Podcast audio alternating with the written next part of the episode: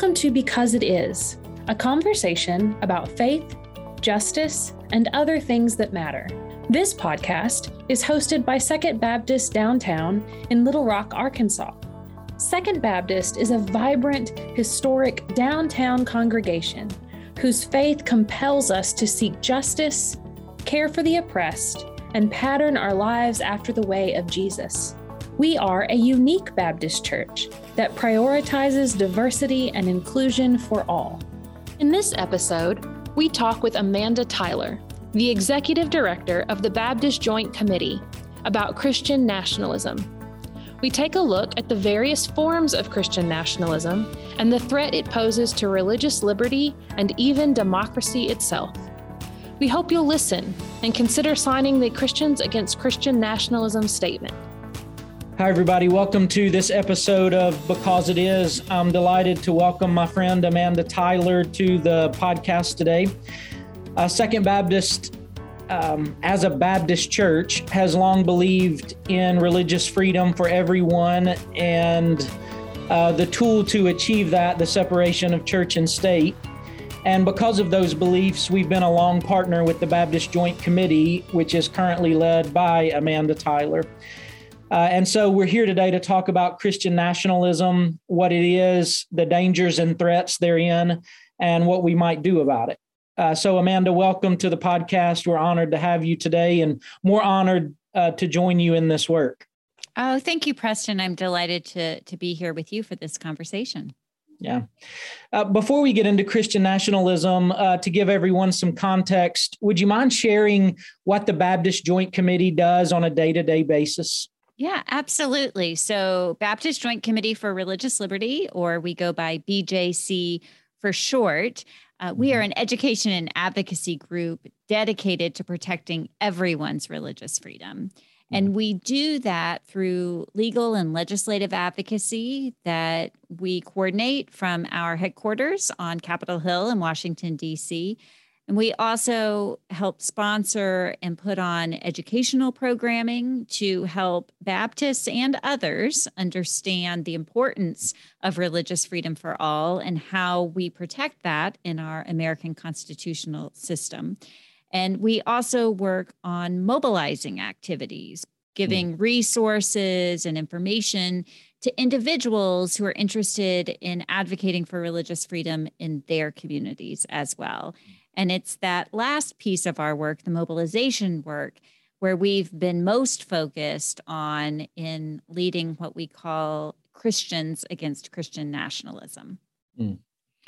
Well, thank you for that work. Uh, it was important when it was first dreamed up and has only become all the more important as each day has gone by.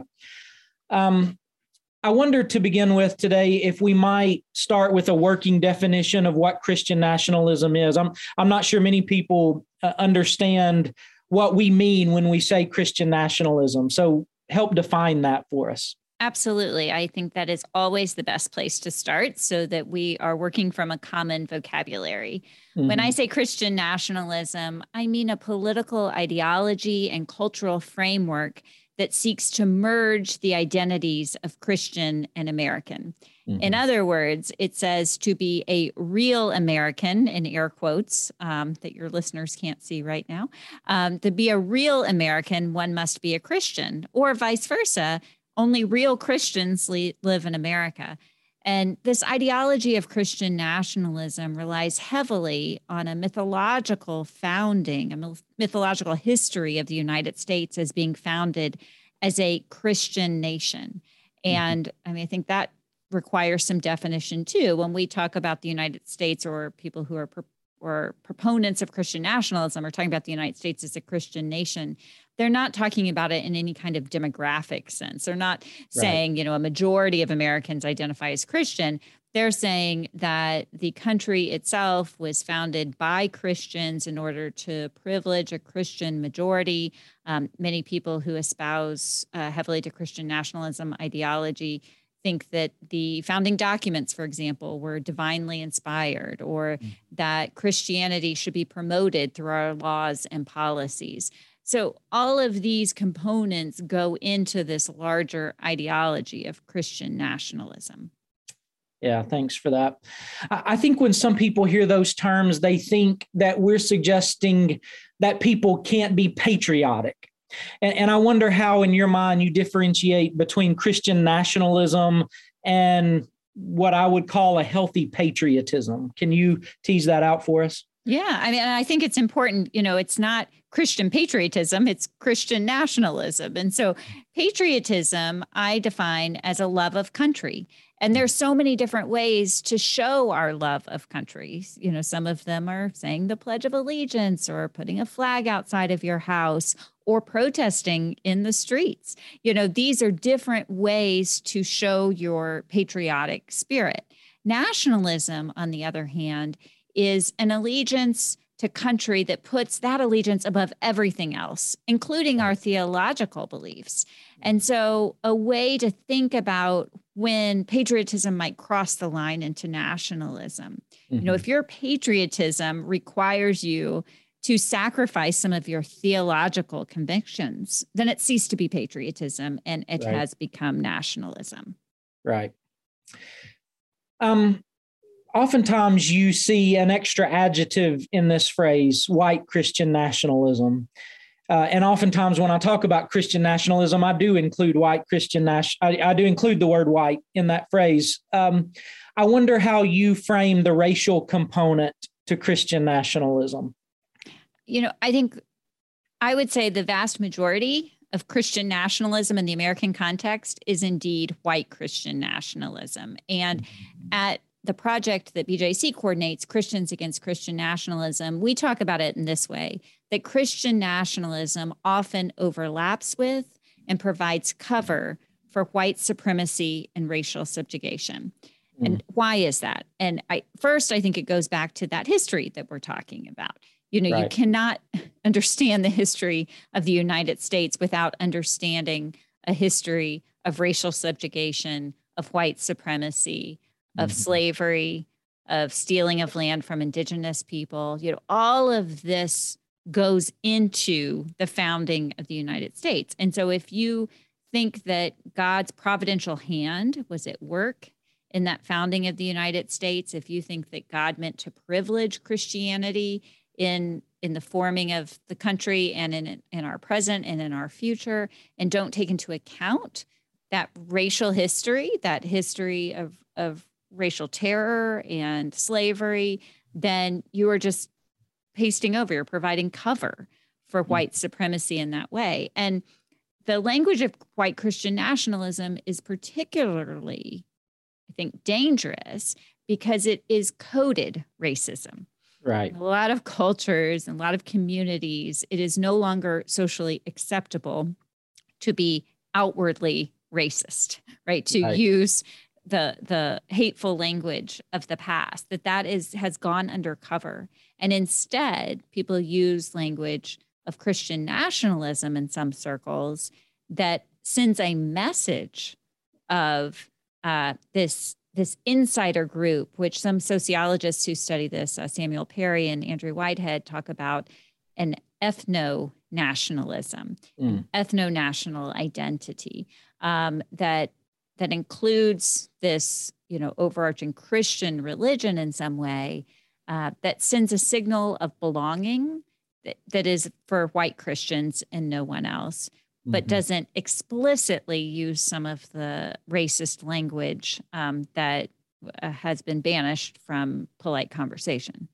Yeah, I, I saw this so very clearly on January sixth, uh, you know, two years ago, where the symbols of the Confederacy, our own national flag, and Christian symbols, crosses, all seem to coexist in some toxic mis- mixture of uh, racism, nationalism, and some, some expression of the Christian faith. And I find that so very concerning. But the, the fluidity of those symbols was on display on January sixth, it seemed to me, and, and how Uh, all of these ways of seeing our country and seeing ourselves uh, flowed in and informed each other. Right? Exactly. Absolutely. And, and I know we'll talk more about January sixth and how Christian nationalism uh, played a role there, but just the fluidity of the symbols, I, I just want to dwell on that for a minute. One, one example of the coded nature of Christian nationalism and the language that goes with it. You know, one uh, phrase that is often used uh, in connection with Christian nationalism is "In God we trust," mm-hmm. right? This is a national motto of the United States. It's been a national motto since the nineteen fifties. Of course, it's on currency.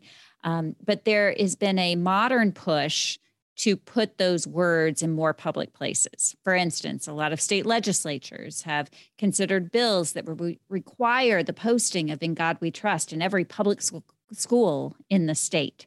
Um, right. And the, the bill language in those for those bills talks about, you know, that this is important to our country's character, to our country's values, you know, again, sending this message to our youngest citizens, by the way, um, that to be fully American, to fully belong, then you trust in God in some cultural framework sort of way. Okay. Mm-hmm. So, so take, you know, taking, you know, as I say, that "In God we trust" is an example of Christian nationalism language. Um, in, you know, neighboring state of Mississippi a few years ago, they voted to remove the Confederate battle flag off the state flag of the state of Mississippi. But mm-hmm. the legislature there required the voters, if they were going to remove it, to replace the Confederate battle flag with "In God we trust." Mm. So here's an example of using Christian nationalism language as a direct replacement for a racist symbol. Mm-hmm. And these, these, there's a fluidity to these symbols that I think Um, sends the signal, sends a coded signal of white Christian nationalism, of white supremacy that is linked, really unfortunately, with the Christian label. Right.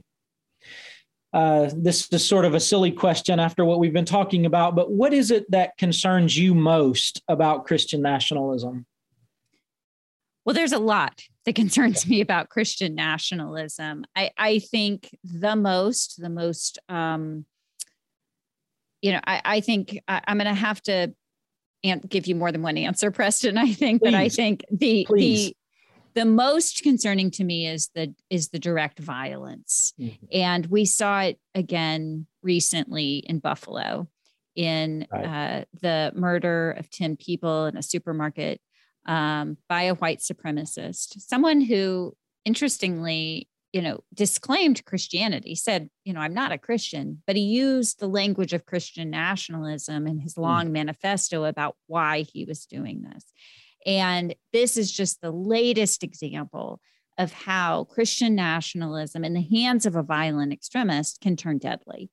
We saw it at the Tree of Life Synagogue in Pittsburgh in twenty eighteen. We saw it at Mother Emanuel A M E Church in right. twenty fifteen. Um, but we see, we saw it in El Paso, you know, we've seen it in a lot of different communities um, where uh, Christian nationalism plus guns has resulted in, in death and in terror. And we also saw it at the U S Capitol on January sixth, twenty twenty-one.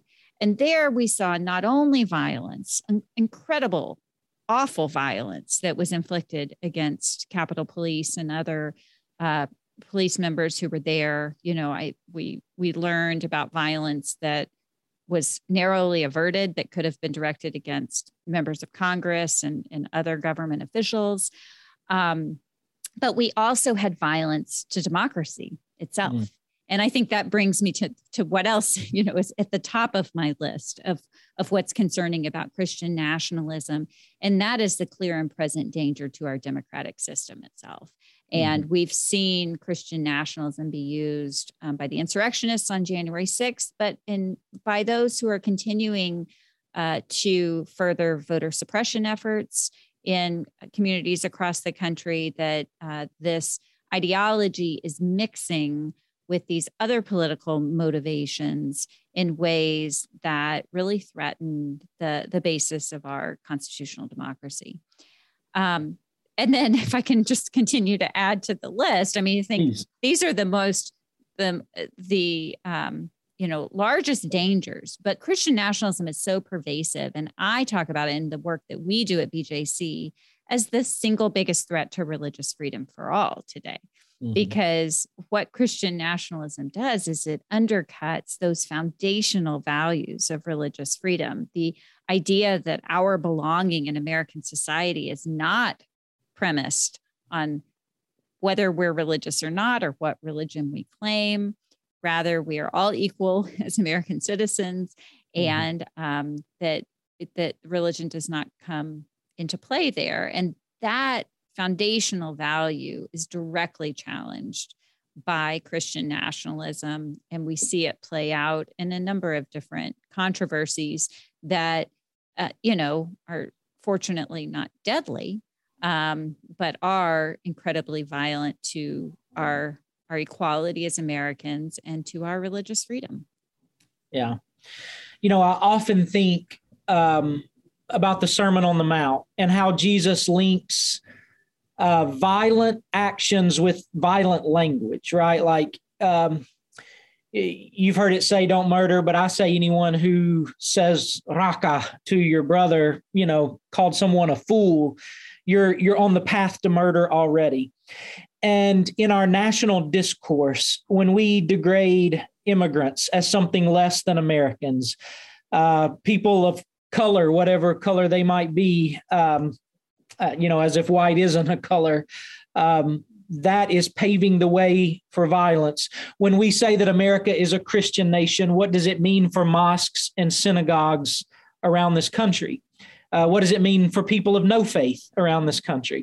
So I, I'd spend a lot of time thinking about the language we're using, because that, if I'm hearing Jesus correctly, is paving the way for our actions, good or bad.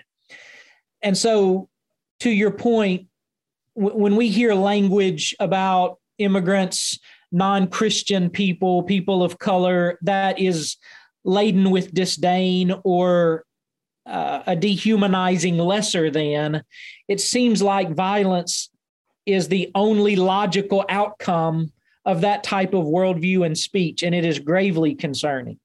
Yeah, and and I I, I share those concerns, and I think one thing we need to watch out for, you know, in, in the immediate aftermath of January sixth, we had people from across the political spectrum who were distancing themselves from the acts of the insurrectionists. Right. We saw that shift, you know, in the months that followed, and right. uh, some amnesia about the terror of that day and, and how difficult that was. But even those who have continued to be concerned about Christian nationalism on January sixth have tried to limit Christian nationalism to the most extreme examples. Right. And I think we do that at our extreme peril, because these more mundane examples of Christian nationalism, the posting of In God We Trust in public school classrooms, or efforts to require or encourage Bible literacy classes in public schools, or Uh, trying to return government-sponsored prayer into public schools, which is a case mm-hmm. before the Supreme Court this very term. You know, these examples, again, of having government sponsorship of Christianity in a way that would create a second-class faith system in this country, th- these are acts of violence as well. And if we don't address those, if we don't understand those as on the same continuum of some of these more extreme examples, then we're never going to get to the root problem, and we're going to only end up with more violence. Yeah. So, so let's, let's talk about those more subtle forms then. Um, I, I think some people look at In God We Trust on our coinage, uh, school prayer, as rather benign and harmless things. Um, but it seems to me that Christian nationalism distorts both the Christian faith and our, our democratic ideals. Can you speak to, to that from, from both angles, how Christian nationalism is a danger to both faith and state? Yeah, absolutely. And I'll take, um, I guess I'll take the government-sponsored prayer example as, mm-hmm. as an example to talk about how what this looks like if in, in Christian nationalism terms. You know, I think from the from the public standpoint, from our, uh, you know, multiracial, multi-ethnic, multi-religious societies standpoint. You know, what has allowed that diversity to flourish has been a promise that the government wouldn't take sides when it comes to religion, and that that has worked very well for our system um, to, again, create equal citizenship for people without regard to religious belief. Now, if we have government-sponsored prayer in public schools, and I want to be very careful with my language here, you know, we definitely have prayer in public schools. As my predecessor, James Dunn, liked to say, as long as there are math tests, there's going to be prayer in public schools. Absolutely. We have all kinds of private expression by students and by teachers. And, and by private, I don't just mean silent. I mean ways in which the government itself is not promoting or sponsoring the prayer. And that's a good thing. We, we think that it's, it's an important part of religious freedom that people feel free to, to exercise their religion, even when they are in, in public spaces, including in public schools. That is all good. Right. Um, but when it comes uh, to the government sponsorship of prayer, then we're really hurting our, our polity, our, our diversity, the, the, Um, promise of religious freedom. On the on the faith side, you know, why why don't we want government? Why why as Baptists, Preston, do we not want, you know, our local public school leading kids in prayer? Well, there are all kinds of theological reasons that we think faith should be freely chosen and and not uh, done with the power and the privilege of and the authority of those Um, in charge, which for public school students is definitely their teacher or their principal or any other government agent that is there to um, to lead them in prayer. So there are good theological reasons not to do that. Um, they're not trained theologically, right? To, we don't trust our, our public school teachers. We think they're wonderful at public school education. We don't think they're great at religious education. We have religious organizations who um, we trust to do that. And we think that parents um, should be able to send their kids to public school without worrying that the state is going to be interfering in their own religious instruction or their choices not to have religious instruction.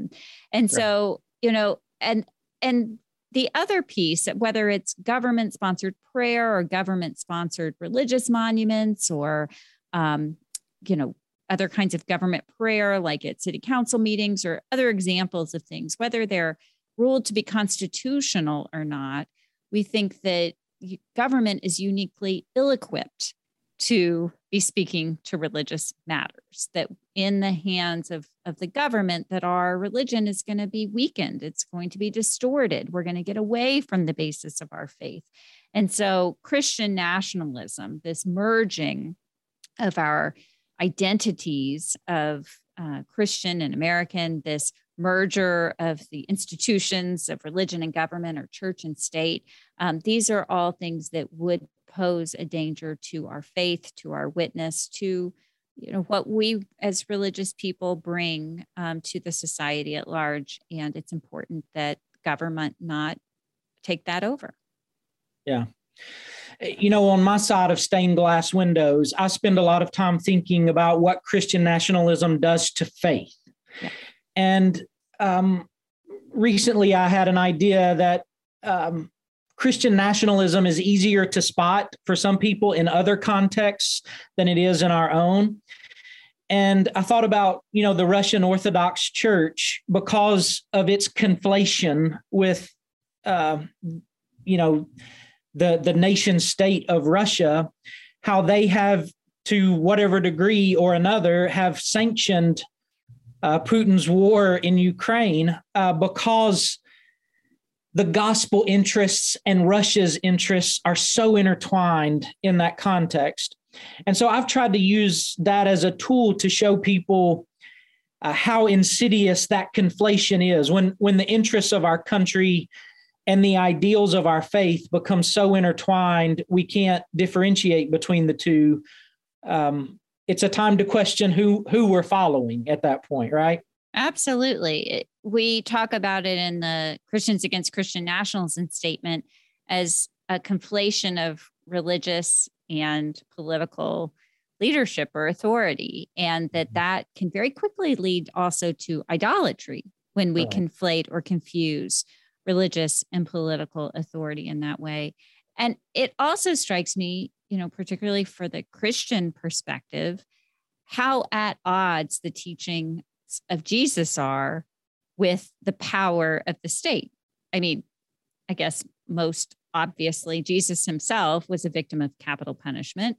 He was very out of step with the powerful. He was always on the side of the oppressed, those out of power.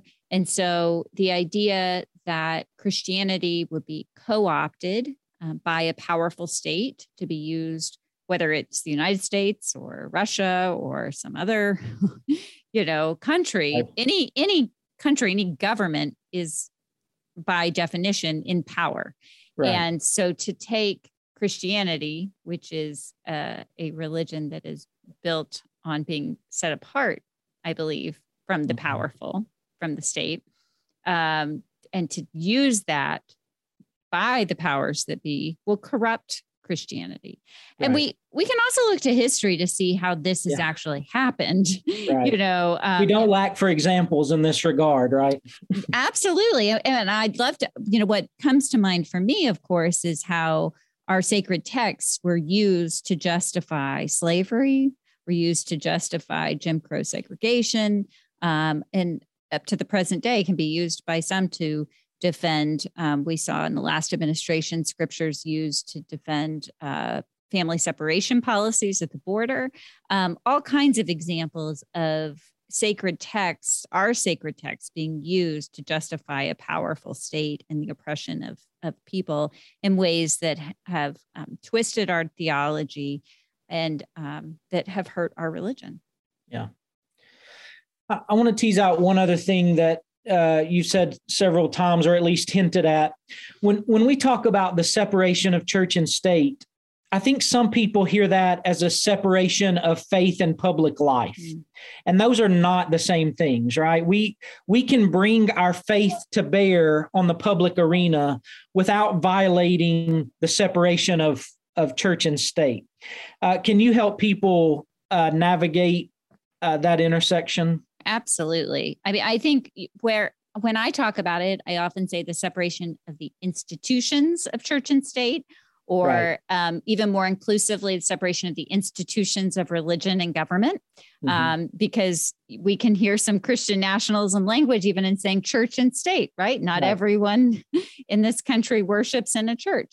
Um, so we When we talk about the institutional separation, we're just saying government shouldn't try to do the job of religion. Religion shouldn't try to do the job of government. What that does not mean and cannot mean is a divorcement of religion from the public square. Mm-hmm. And we address this again in the Christians Against Christian Nationalism statement, and the very first principle Um, of that statement, we say people of all faiths and none have the right and responsibility to engage constructively in the public square. So we're trying to rebut that misunderstanding right off the bat. Uh, I am really pleased that we included that as the very first principle in our statement, because some of those who have detracted from our work have accused us of trying to silence them.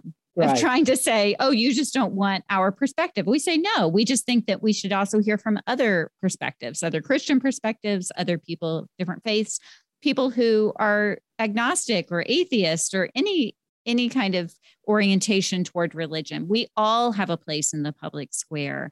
Um, what we don't want is the government taking sides or privileging Christianity or denigrating Christianity for that, right. for that matter. That the government's job is to stay out of religious matters, and it's the job of religious people and other people, people who aren't religious, to engage in the public square. Right.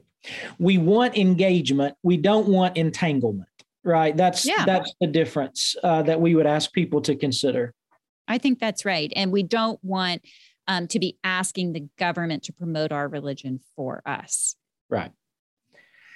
So, um, you do a lot of work in Washington, and you show up uh, at the Capitol and the Supreme Court and all kinds of places.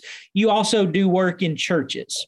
And I wonder if you might share some wisdom uh, at a congregational level about how we best catechize our people against Christian nationalism. Well, I think it is vital that religious communities have conversations about Christian nationalism. One is just to start using the vocabulary of Christian nationalism. And that was one of the first goals of our project, was to bring this term into some more popular usage, to define it, to give examples for us to be able to spot it. Um, you know, one example we haven't talked about yet is, we've talked a lot about Christian nationalism in the broader culture outside of our congregations. I think it's important to have conversations about how Christian nationalism can show up in our congregations. Mm, yes. um, and when I do presentations on this topic, I often show a picture. Um, it's, very, it's usually the most provocative part of the presentation, of uh, an altar that has a an American flag on one side and a Christian flag on the other side. And I think why this is so provocative is because in many sanctuaries around the country today, um, including in sanctuaries that are actively fighting against Christian nationalism and the broader culture, they have the American flag in their sanctuary. Mm-hmm. And my point of bringing this up is not to shame people, not to say immediately take that flag out of the sanctuary. Rather, let's have a conversation about why is this flag in the sanctuary? What link, what sim, what are you, what's the symbolism of this? Why is this important? Is, are we risking some kind of idolatry of our country in this way? Is this exclusionary in some way? Are we trying to say that God is on our side and not on the side of the other nations? What impact does this have on our theology, on our Christian witness, on our Christian walk? It's those kinds of conversations that I hope that our project prompts. And then I leave it to each congregation to decide for themselves, you know, how they handle that particular controversy or that particular question. And when I say I leave it to them, we do have resources to help congregations have these kinds of conversations. And uh, at the Christians Against Christian Nationalism website, which is christians against christian nationalism dot org, we have a whole list of resources that include some discussion guides, uh, one built around a podcast series that I hosted, another Uh, built around uh, a webinar and some other resources that congregations can use to have these conversations with themselves. Yeah, I think a big part of our project is we are not trying to point fingers at other people. We're not trying to say, oh, look at that Christian nationalist over there. We're yeah. trying to be really um, self-critical of, of ourselves and to try to understand and see where Christian nationalism is popping up in our own lives, in our own communities, and to ask the question, how is this impacting both our uh, advocacy for our neighbors, our love of neighbor, you know, that mm-hmm. commandment that Jesus gave us to love our neighbor as ourselves? How is this impacting that part of our Christian walk? Uh, how is this at all interfering with our own understanding of, of Christianity and what we're meant to be called to, what we are called to, um, and what are some ways that we might disentangle and ultimately dismantle Christian nationalism in mm-hmm. our own communities? Yeah. Uh, and that's a conversation we've had at Second numerous times. We do not have a flag in our sanctuary. I wasn't I, sure, you know, when I raised yeah. that topic, I, you never know, right? Right. And um, many churches that I respect do have a flag in their sanctuary. So I recognize the uh, the issue at hand there. For us, I find myself saying, here's what that doesn't mean. It doesn't mean that we don't care about our country. Sure.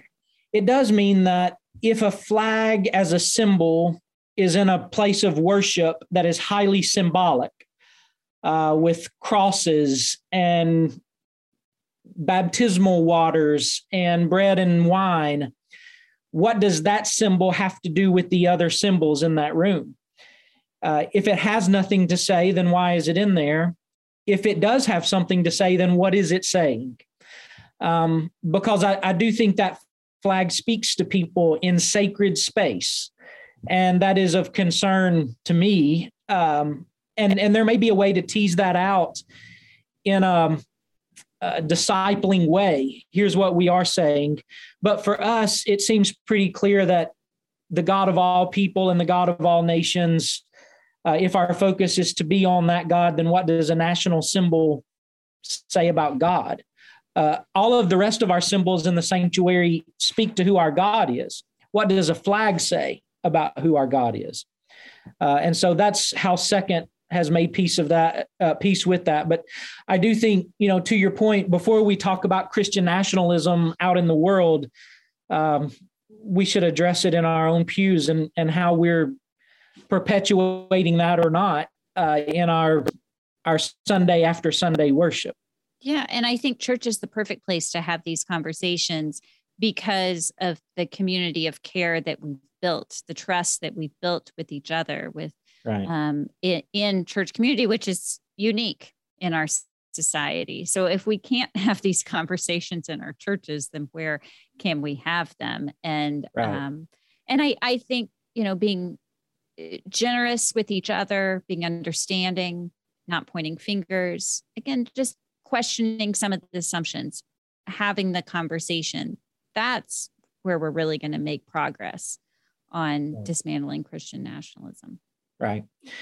Uh, we're both Baptists, and the first word in the Baptist Joint Committee of Religious Liberty is Baptist. I, I think many people are surprised to learn that in the early days of this country, Baptists were a religious minority and, and experienced persecution as such, only to become the largest Protestant denomination in this country.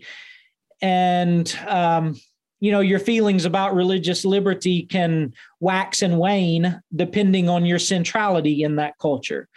So can you give us just a brief thumbnail sketch of why religious liberty was and should be important to Baptist people?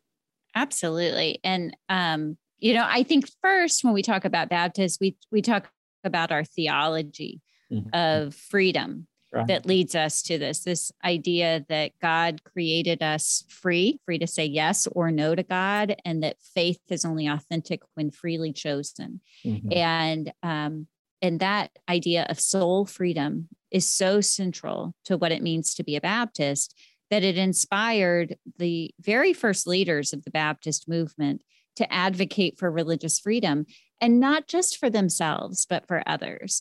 Uh, Thomas yeah. Helwys, who was one of the original Baptists, uh, wrote what is widely considered to be the first defense of universal religious freedom ever written in the English language. Right. Um, and he uh, wrote that and sent an autographed copy to King James the First, and he was promptly imprisoned and died in that prison for right. that advocacy. And his advocacy, again, was not just for Baptists, but for Muslims, for right. Jews, uh, for heretics, you know, right. for all these other groups. And um, so that history followed us, you know, to the early colonies, to Roger Williams, who founded the First Baptist Church in America, uh, to a number of other Baptist pastors, including Baptist pastors who influenced the framers of the First Amendment. Uh, John Leland uh, famously had a conversation with James Madison that helped influence the writing of the First Amendment. And it was out of our minority status, no doubt, the idea that of all the established religions in the colonies, none of them were Baptists. Um, mm-hmm. Baptists were on the outside looking in in all of those places. But I think even before our experience, it was our theology itself. Right. And that grounding kept us, you know, for, for this, for these many centuries and for these um, since then. And when Baptists got into a majority position in certain cultures, I think some have forgotten some of those foundational principles and have gotten too cozy with the mm-hmm. powers that be and the privilege of that. And it's important that uh, we remember the, the theological reasons in right. addition to the practical reasons that we stand right. up for everyone's religious freedom. Yeah, it's a it's a convictional freedom, not just a pragmatic freedom, um, that we want this for all people. That's yeah. right. And that's the, what inspires the work of B J C, has inspired us. We're now in our eighty-sixth year as mm. an education and advocacy group.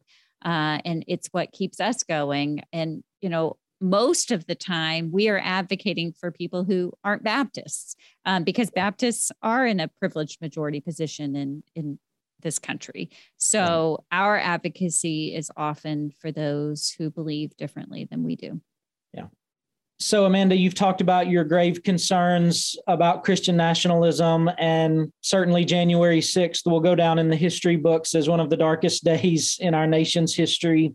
Uh, but I wonder, as you look around today and do this work day after day, where you see hope in regards to Christian nationalism. I see a lot of signs for hope, and I see it in the way that people respond to the work that we're doing, um, both mm-hmm. Christians and non-Christians. So first, you know, from the Christian perspective, we have seen a wonderful, warm response to Christians Against Christian Nationalism. Uh, learning that people in congregations are using our resources, are sharing them with others, that's what animates our work. And from non-Christians, uh, I think uh, that this work that we're doing is a powerful witness to mm. Christ's love for everyone, that we are standing up for Christian nationalism and the, uh, for instance, I'll, you know, we've talked about January sixth, B J C partnered with the Freedom From Religion Foundation, which is mm. a group of avowed atheists and others um, who, uh, you know, also advocate for the separation of church and state, but from a non-religious angle. And working with them and seeing the power of this report and what it meant to them to have this Baptist group standing with them to help put out this report, that's a hopeful sign for me mm. as well. Yeah.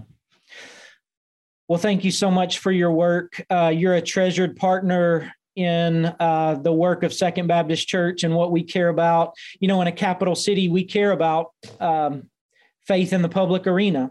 And the B J C has been a guide for us, a source of great wisdom and encouragement. Uh, and I would encourage any listeners who want more information to uh, check out the website. We'll include that in the show notes. And certainly the resources that uh, the Baptist Joint Committee of Religious Liberty has produced on Christian nationalism. They're the best resources that I've found uh, to combat what is such a dangerous um, worldview and um, just posture of life. Uh, so take note of their resources and the work that they've done. And Amanda, we appreciate you and most certainly your time on the podcast today. Well, thank you. And I'll say I've been watching from afar and the wonderful work that you're doing at Second Baptist, and just applaud that work on the ground, because that's how we're going to have change when it comes to Christian nationalism. Mm, thanks so much. As you go, go and love God with all your heart and soul and mind and strength, and love your neighbor as yourself. Do so as if it's the most important thing in all the world, because it is. Thank you for listening to Because It Is. These are just some of the things that matter to us at Second Baptist Church Downtown. If you enjoyed this conversation, please visit us online at two b c l r dot com. That's the number two, b c l r dot com. And like us on Facebook. This podcast was produced by Brittany Stillwell and edited by Randy Schoenig with Fresh Air Media.